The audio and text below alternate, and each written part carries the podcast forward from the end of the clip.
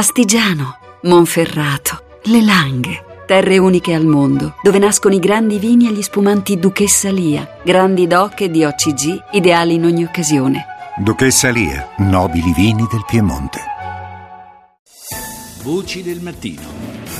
Militari, armi, il rischio di quelle nucleari scongiurato per quanto riguarda l'Iran dopo l'intesa di Losanna, non la pensa così il premier israeliano Netanyahu.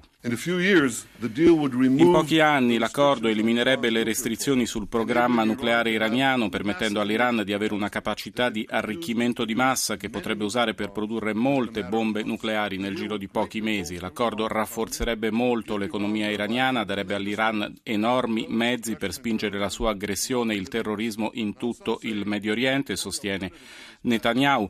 Ora alcuni dicono che l'unica alternativa a questo cattivo affare è la guerra. Non è vero, c'è un'altra strada, afferma il premier israeliano, quella della fermezza, aumentando la pressione sull'Iran fino a giungere a un buon accordo. Israele non accetterà un'intesa che consenta a un paese che promette di annientarci di sviluppare armi nucleari. Inoltre Israele, conclude Netanyahu, chiede che qualsiasi accordo finale con l'Iran comprenda un chiaro ed inequivocabile riconoscimento iraniano del diritto di Israele ad esistere. Dunque, l'intesa sul nucleare italiano e iraniano festeggia Teheran, molto critico invece lo abbiamo sentito Israele con il premier Netanyahu che paventa il rischio concreto di un'arma nucleare iraniana. Armi nucleari, ma ci sono anche armi di altro tipo, molto più datate, ma che continuano a fare un numero impressionante di vittime. Parlo delle mine anti-uomo ed oggi 4 aprile è la giornata internazionale dell'ONU per la sensibilizzazione sulle mine e l'assistenza nell'azione contro le mine. Ne ha parlato anche il segretario generale dell'ONU, Ban Ki-moon. Today we celebrate the 10th anniversary questo è il suo messaggio ufficiale. Oggi, ricorda Ban Ki-moon, celebriamo il decimo anniversario di questa giornata, indetta infatti nel 2005. Molti progressi sono stati fatti, molto c'è ancora da fare, sottolinea in sostanza Ban Ki-moon, ma al di là del messaggio va ricordato che le mine, diversamente da altre armi, continuano a uccidere anche dopo la fine dei conflitti, anche in assenza dell'azione umana necessaria invece a premere il grilletto o a sparare. E la stragrande maggioranza delle vittime delle mine è popolazione civile, il 79%, in particolare i minori, il 46% delle vittime delle mine. È vero che qualche passo in avanti è stato fatto, il Trattato di Ottawa per la messa al bando delle mine nel 1997, il numero delle vittime causato dalle mine e da altri ordigni inesplosi ha raggiunto negli ultimi tempi il numero più basso nel 2013, gli ultimi dati certi, le vittime sono state 3.308 nel mondo con una riduzione del 24% rispetto alle 4.325 del 2012, una riduzione di un terzo rispetto a quelle che erano le vittime nel 1999. Effetto positivo, dicevamo, dell'azione dell'ONU, del Trattato di Ottawa per la messa al bando delle mine, cui aderiscono 162 Stati. Al momento la produzione di mine rimane con certezza solo in quattro paesi, la Corea del Sud, l'India, il Myanmar e il Pakistan. L'Italia ha prodotto mine, vale la pena ricordarlo, fino al 1994, dopo per fortuna non più, e tra i paesi dove più numerose sono le vittime di mine c'è l'Afghanistan. Saluto allora collegato con noi da Kabul Luca Radaelli, coordinatore del programma Afghanistan di Emergency. Buongiorno Radaelli. Buongiorno a tutti, buongiorno, buona mattinata a tutti. Buona mattinata, buona vigilia eh... di Pasqua anche a lei. Allora, le mine continuano ad essere uno dei fronti sui quali è impegnata Emergency in un paese come l'Afghanistan? Ma sì, eh, fondamentalmente è una grossa presenza dei nostri feriti. Mm, la verità sta nel fatto che c'è un'evoluzione in tutto ciò, eh, vengono utilizzati degli ordini che vengono costruiti anche eh, a casa, eh, si chiamano IED in gergo, Improvised Explosive Device, e sono molto più dannosi delle mine convenzionali che si usano eh, se si può dire, se si può fare un paragone con le mine convenzionali prodotte in passato, in quanto sono molto più sporche, con un'attività che segue una balistica differente e crea del, un danno molto molto più eh, grave sul, uh, su chi ne subisce gli effetti.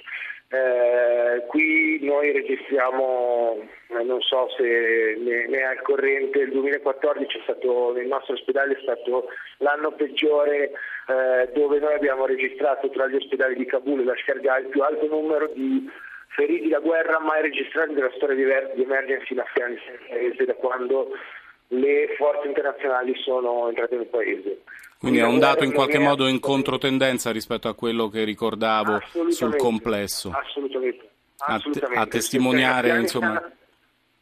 È veramente eh, sta eh, deteriorando, il 2014 è stato un anno incredibile, il 2015 è iniziato in altrettanta misura. I nostri ospedali dovrebbero subire una pausa durante il periodo invernale in quanto le temperature diventano rigide, i combattimenti diventano più difficili, in realtà quest'anno nei primi tre mesi sia la Scarga che Kabul lavorano come quello che noi definiamo la fighting season, cioè quel periodo che va da aprile a novembre. Non c'è una pausa, ci sono continui attentati in città e nel sud dell'Afghanistan è una guerra vera. Ed è un fronte mi corregga Radelli se sbaglio, mi interessa anche quella che è la vostra percezione dal, dal, posto. È forse un fronte, quello afghano, in relazione al quale, eh, diciamo, alla luce di quanto succede in altre parti del mondo e del relativo disimpegno militare in quel paese, ci stiamo ricordando un pochino meno come mondo occidentale negli ultimi tempi? Ma diciamo che sicuramente il fatto che noi abbiamo lasciato esattamente quello che abbiamo trovato 13 anni, 13, 15 anni fa. Eh, la situazione è assolutamente incontrollata, incontrollabile e la gente ne è preoccupata. Dal nostro punto di vista questa è una visione che è un pochettino comune da tutte le, le agenzie e le organizzazioni che lavorano nel Paese, ma dal nostro punto di vista le posso garantire che, giusto per darle un'idea, abbiamo tre ospedali e 43 cliniche sparse in tutto il paese, lavoriamo in 10 province in cui anche il governo non riesce a gestire, dove ci sono combattimenti continui e la situazione è, sta peggiorando. L'incremento, tornando sul, sul soggetto della, sulla, sull'argomento delle mine, eh, l'incremento di questi IED, eh, Improvised Explosive Device, è eh, uno dei grossi problemi che stiamo affrontando nei nostri ospedali.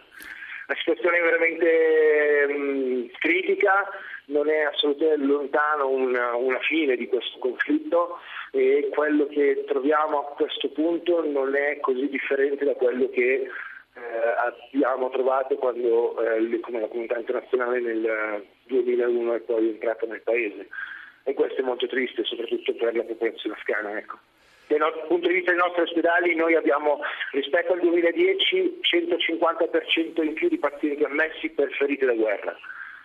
Quindi questo sono... dà una visione di quello che è dopo quello che noi affrontiamo dopo 15 anni di presenza e dopo il fatto di aver dichiarato che la guerra è finita in Afghanistan, cosa Questi... che non è assolutamente vera.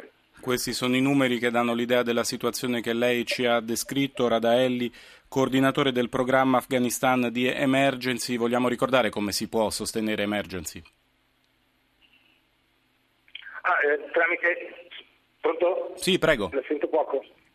Prego, le chiedevo di ricordare agli ascoltatori, per chi vuole, come si può sostenere Emergency. Basta, basta entrare nel, nel sito di, di, Emergency, si trovano tutti i contatti e le disponibilità per supportare la, eh, l'organizzazione. Eh, noi siamo sempre grati a tutto, soprattutto alla parte di, di, di, di, privati italiani che continuano a supportare eh, il, il, lavoro che noi facciamo costantemente. Quello che volevo ribadire, il concetto finale è che comunque la situazione attuale è veramente critica e siamo, non sappiamo quello che sarà il 2015 eh, il 2014 è risultato essere l'anno peggiore degli ultimi, degli ultimi 15 anni di presenza internazionale nel paese. I nostri ospedali sono sempre pieni.